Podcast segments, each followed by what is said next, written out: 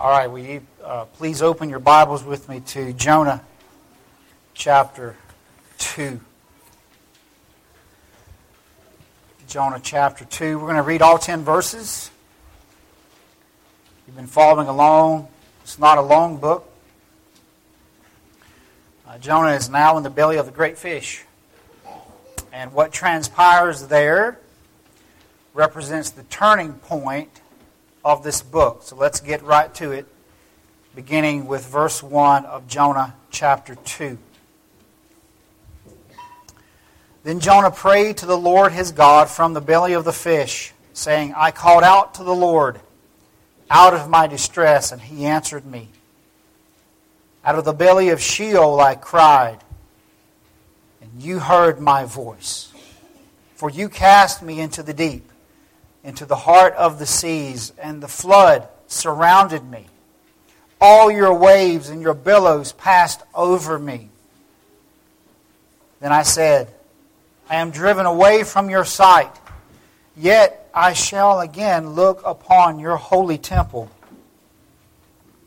The waters closed in over me to take my life. The deep surrounded me. Weeds were wrapped about my head at the roots of the mountains.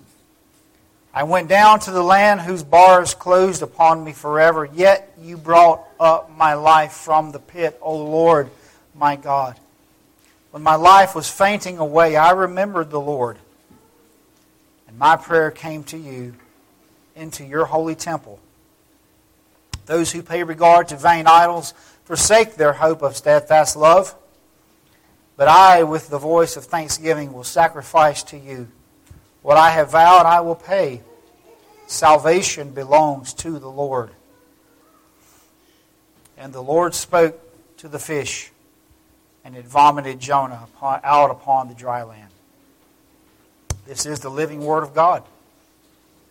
God, we ask you to take your Word, alive and sharper than any two edged sword, and cut deep into our hearts this morning so that if there be one in here who has a Jonah inside of him or her, and I think that's probably all of us, there's a Jonah in each one of us. I pray that you would use this word to draw us to a place of deeper faith and obedience to what you have called and what you have commanded us to do. We pray this in Jesus' name and for his glory. Amen. Uh, Charles Spurgeon once said of this chapter, Jonah chapter 2, he said, Surely this is the only prayer that ever went up to God out of a fish's belly. And I think he's absolutely right. But you know, we've all been there before with Jonah. Not in a fish's belly, but in a place of complete, deep distress and despair. That's where he was at. A place of, of spiritual darkness, feeling alienated from God, or, or perhaps even feeling abandoned by God. Some have called it the dark night of the soul. Does anybody understand what I'm talking about? We've all been there.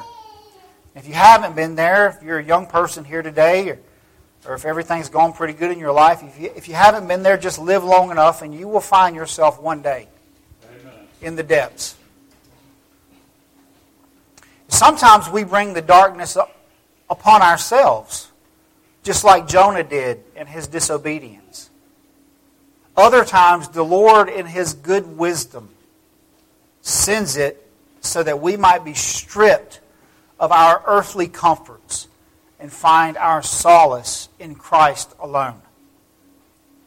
But whatever reason they come, God uses the dark seasons of our lives to deepen our trust in Him and our obedience to His will. And that's what this experience in the belly of the fish did for Jonah. So there is much that we can learn here in these verses from this Old Testament prophet about how God uses these experiences in the depths to draw us closer to Him in faith and obedience. The first thing that we, we learn here is that distress drives us to prayer. Distress drives us to prayer. Verse 1 says, Then Jonah prayed to the Lord his God from the belly of the fish, saying, I called out to the Lord out of my distress. And he answered me out of the belly of Sheol.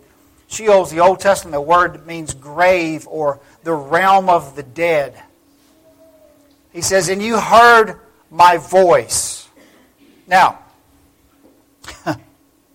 isn't it just a little ironic that Jonah had no interest in praying when God originally called him to go to Nineveh? He just said, No, I, am not going there, I'm out. He didn't pray to submit his will to God. He just said, I can't do it. I'm, I'm, go, I'm going to go to Tarshish instead. Neither did he bother to pray when the storm came on the boat because chapter 1, verse 5 says that he was asleep in the boat when all the other sailors were crying out to their gods. But now, here in the belly of hell, the King James Version says, Jonah finally prays. It's the first time in the book we've seen him pray. The prophet of God, the man of God. And you know, we are often so much like Jonah, aren't we? I mean, it takes the most terrifying circumstances to move us to desperate prayer where nothing else matters to us but taking hold of the ear of God. Oh, how often do we rush through prayer to get on with the busyness of our lives? But when the bottom falls out, and if God doesn't move, man, we're going down. In those moments of prayer, time just seems to stand still. And all that other stuff, it doesn't matter so much anymore, does it? Has anybody ever been there? Well, that's Jonah right here. And it's in this kind of distressed despairing prayer that he acknowledges, finally acknowledges, that the chastening hand of God is on him for his disobedience. Look at verse 3. For you cast me into the deep, into the heart of the seas. You know, it was the sailors who threw him in there, wasn't it? Jonah says, No, God, you did it. and the flood surrounded me. The flood is what? What is the flood in the Bible? Judgment, destruction. The flood surrounded me. All your waves and your billows passed over me. In verse 4, he says, I am driven away from your sight.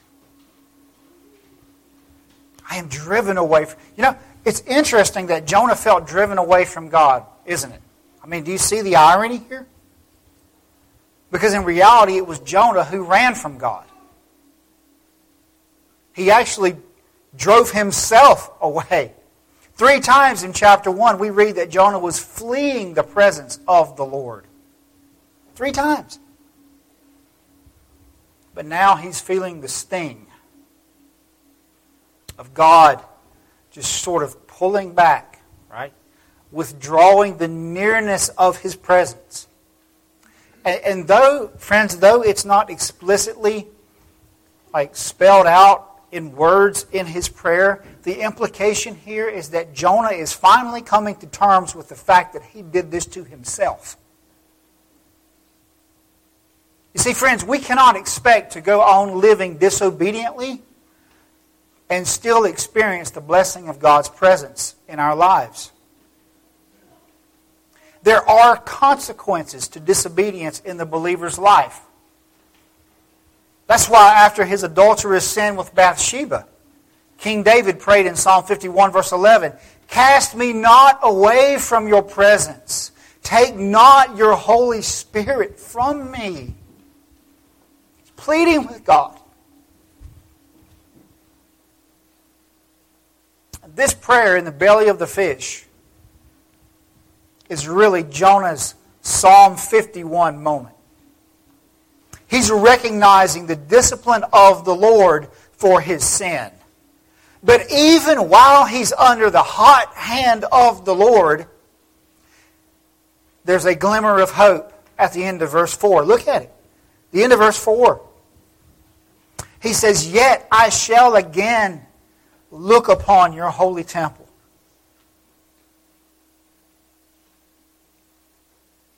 In the darkest, most despairing experience of his life, Jonah's thoughts go to the temple.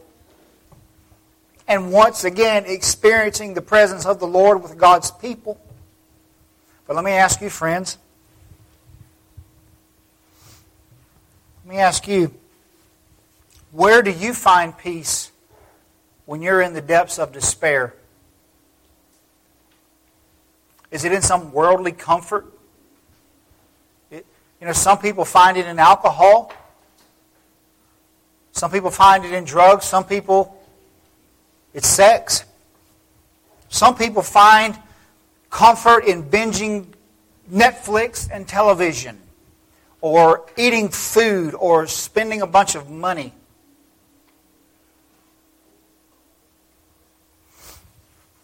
But Jonah found his comfort in thinking about the house of God.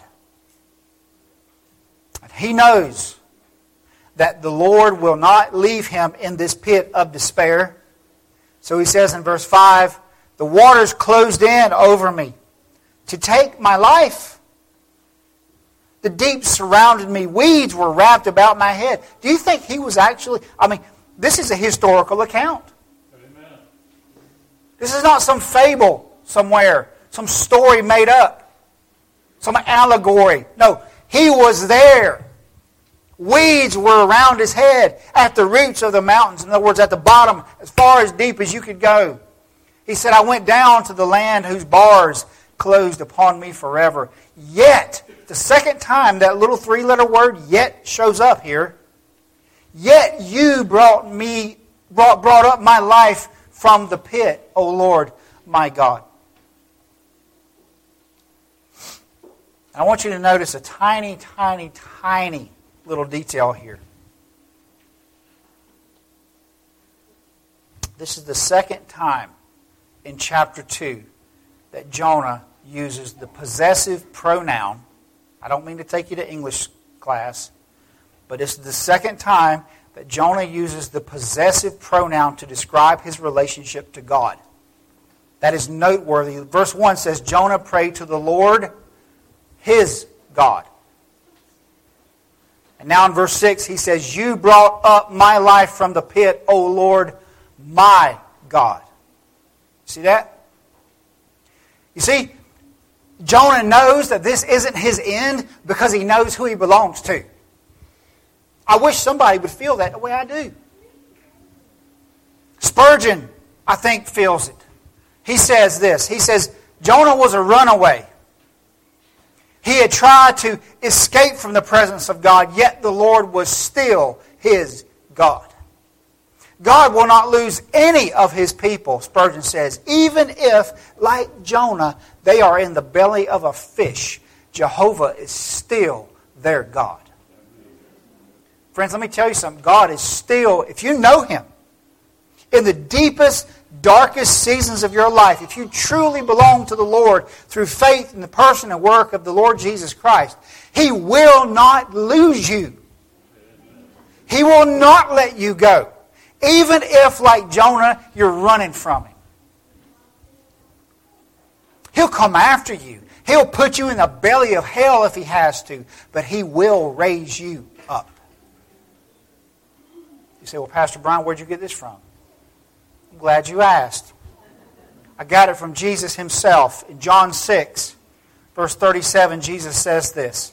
Oh, the, mark this verse down, circle it. Pray this for the rest of your life. Meditate on it. This is, this is, this is gold right here.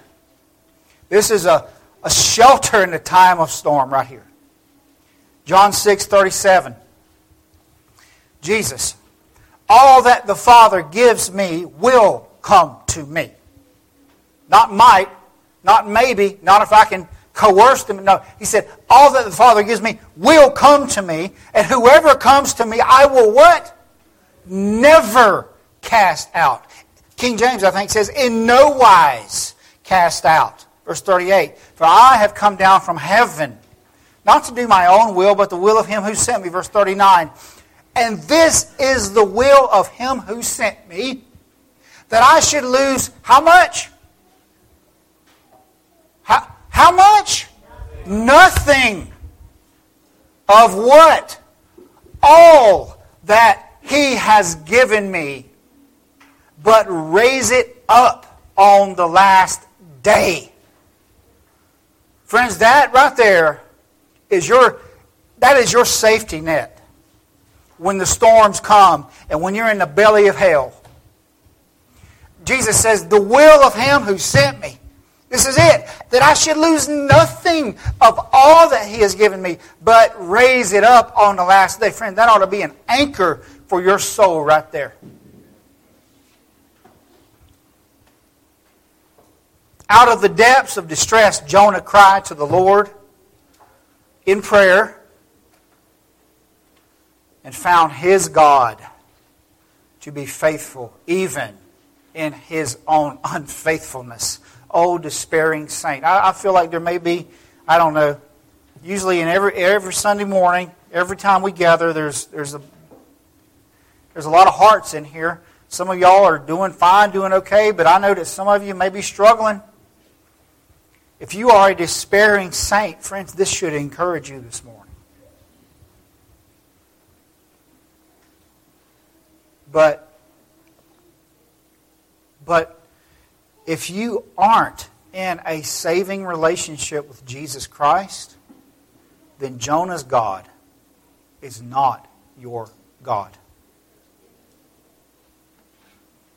Friend, trust in Christ today.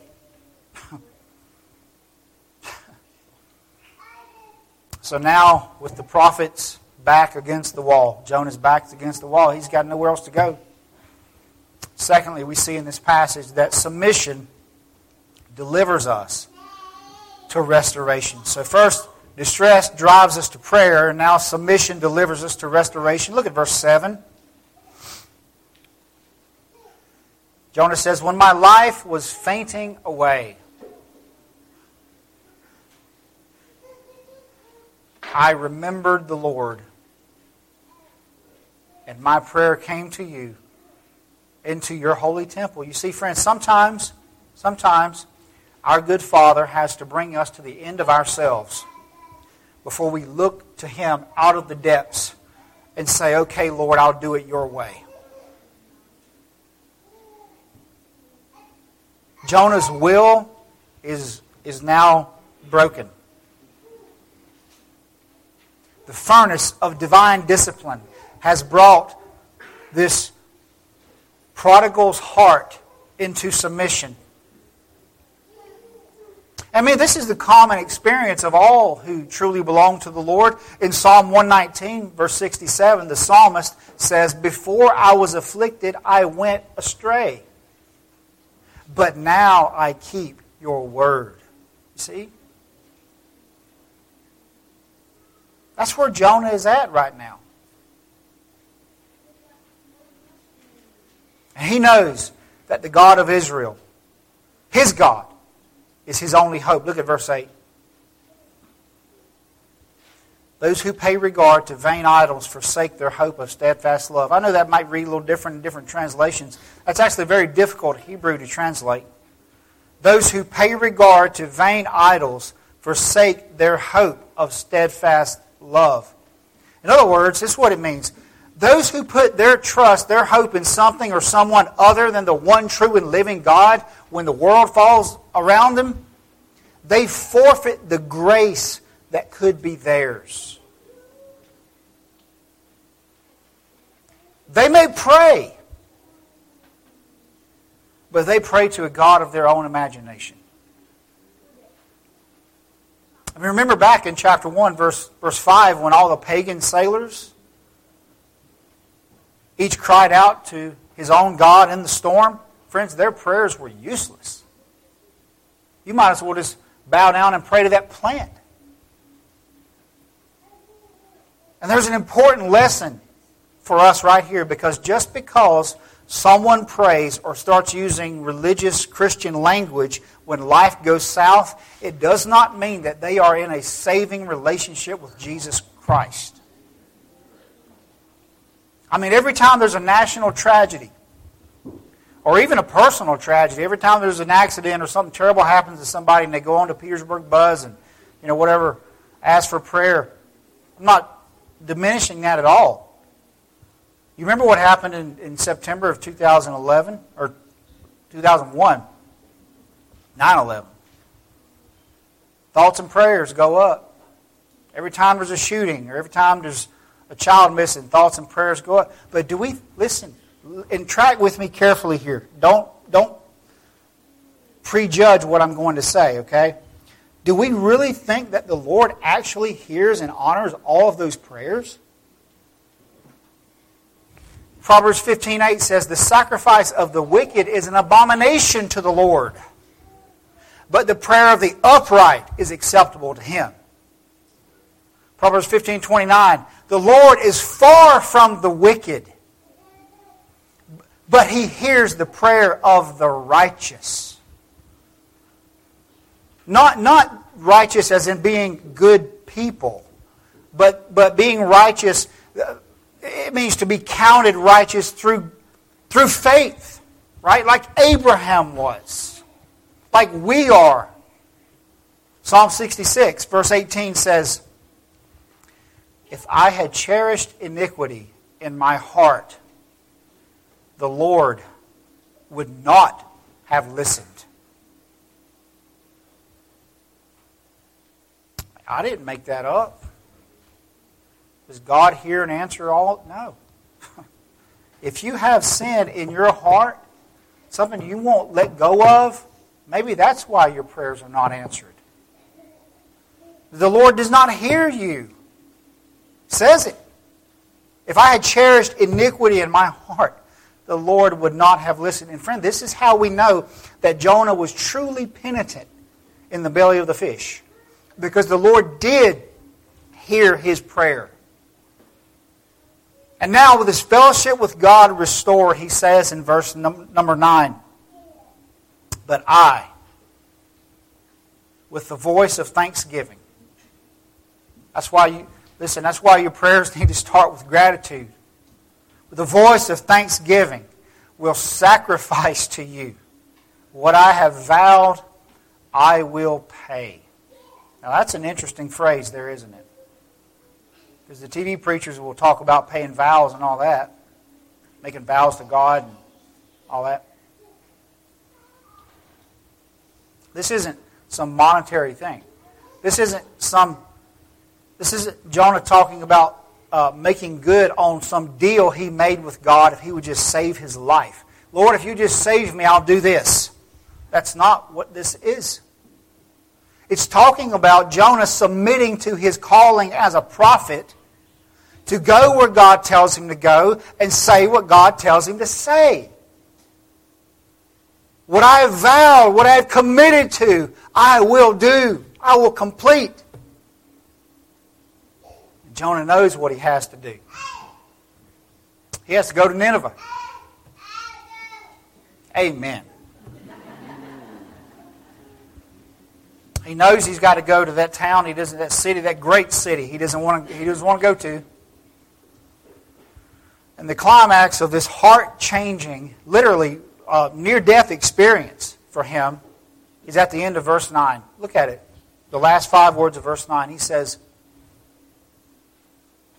"Salvation belongs to the Lord." You see what he's doing there? You understand what he's saying there? This wayward prophet, he's, he's got it. He's, he's, he's done running. He accepts that God can save whoever he wants to, whenever he wants to, however he wants to. If he wants to extend mercy to the pagan Assyrians at Nineveh, That's his divine prerogative. And Jonah's opinion is of no concern to the Lord. He's not asking anyone who he can save. Romans 9:15 says this, I will have mercy on whom I have mercy, and I will have compassion on whom I have compassion. That's God. So Jonah is, call, calling to Nineveh. Is really a picture of God's sovereign grace. And these five words salvation belongs to the Lord. Friends, they are the central theme of the book of Jonah, and they are the preeminent point of the entire Bible. All of redemptive history screams this out. Salvation belongs to the Lord. In fact, it's going to be the song of the saints throughout all of eternity. Revelation 7 9. Blake read it this morning. Revelation 7 9. After this I looked, and behold, a great multitude that no one could number from every nation, from all tribes and peoples and languages, standing before the throne and before the Lamb, clothed in white robes, with palm branches in their hands. Verse 10. And crying out with a loud voice. What do you think they were singing? Salvation belongs to our God who sits on the throne and to the Lamb. Friends, get this. This is where we need to connect the dots. there will be Ninevites, those Assyrians that Jonah didn't want to go preach to. They will be there among this numberless number of the redeemed because salvation belongs to the Lord. Amen. Not to Jonah. Not to me, not to you, Billy Graham, or anyone else. God can save anybody.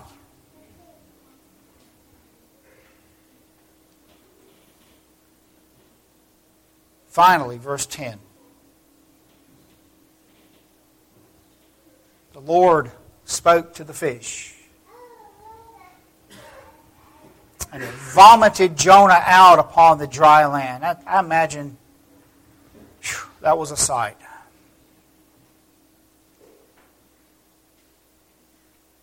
Listen, it's pretty bad when the when the, the, the prophet of God gives the fish an upset stomach.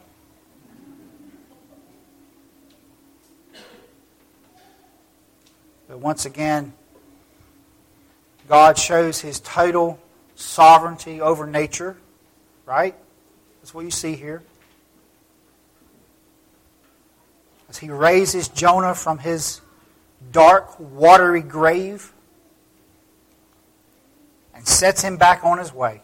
I think, you know, most commentators, they believe reading the text. I mean, we don't really know, but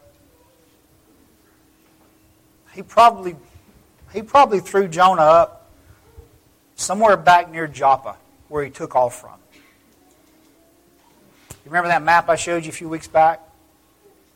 Where Jonah was in like the Galilee area Nineveh was 500 miles northeast, and Jonah wants to get go down to Joppa, get a boat, and go like almost 3,000 miles across the Mediterranean Sea to southern Spain, to Tarshish.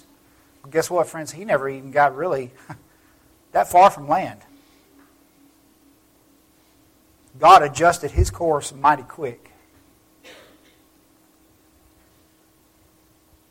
He's back on dry land. His feet are back where they're supposed to be going after three days. And here, once again, Jonah points us to the Lord Jesus. The greater Jonah. The true and obedient Jonah. Who did the will of his Father perfectly. He didn't resist. He went and preached to the lost to seek and save the lost. He he laid in his grave for three days and three nights until his father raised him up. And because of Christ's resurrection, friends, we too will be raised, not just from the depths of our darkness in this life, but from the darkness of death in the life to come. But only if our hearts are turned toward Christ in repentance and faith. That's the only way we're going to get that resurrection. Friends, do you know Jesus this morning? Have you looked at his perfect, sinless life? His sacrificial death in the place of sinners on Calvary? His victorious resurrection for our salvation? Have you traded your filthy righteousness for his pristine, pure, spotless righteousness? Do you accept that you are a sinner by birth and by choice? fully deserving of the eternal wrath of an infinitely holy God. That's why hell is forever, friends, because God's holiness is infinite. His holiness is forever. There's no way we could ever expend our wrath because there's no way to ever expend His holiness. Only Christ could satisfy it. So, have you acknowledged your great need for a Savior? And have you run to Calvary's cross where His blood still flows freely for all who will believe? Friend, if you are not sure that you know Christ as your Lord, look upon Him and believe upon Him today. If you are a believer, if you're a Christian, a real authentic Christian. You, you fall, you get back up, you, you struggle, but you, your, your faith is in Christ. Here's the good news for us the Lord didn't abandon his disobedient prophet in the darkness of the sea.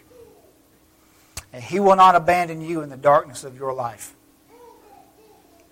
Even, listen, here's, here's the great, here's the, here's the great little, here's the footnote that makes all the difference. Even if you are there by your own doing and you are under his chastening hand like Jonah, he will still pull you out of the darkness because that's the God that he is. But we need repentant hearts, don't we? Like Jonah. We need to come to the end of ourselves and cry out to God in total submission and surrender Christian, is there something in your life that you need to surrender this morning? Will you surrender it this morning? Will you submit? Let's bow and seek the Lord together.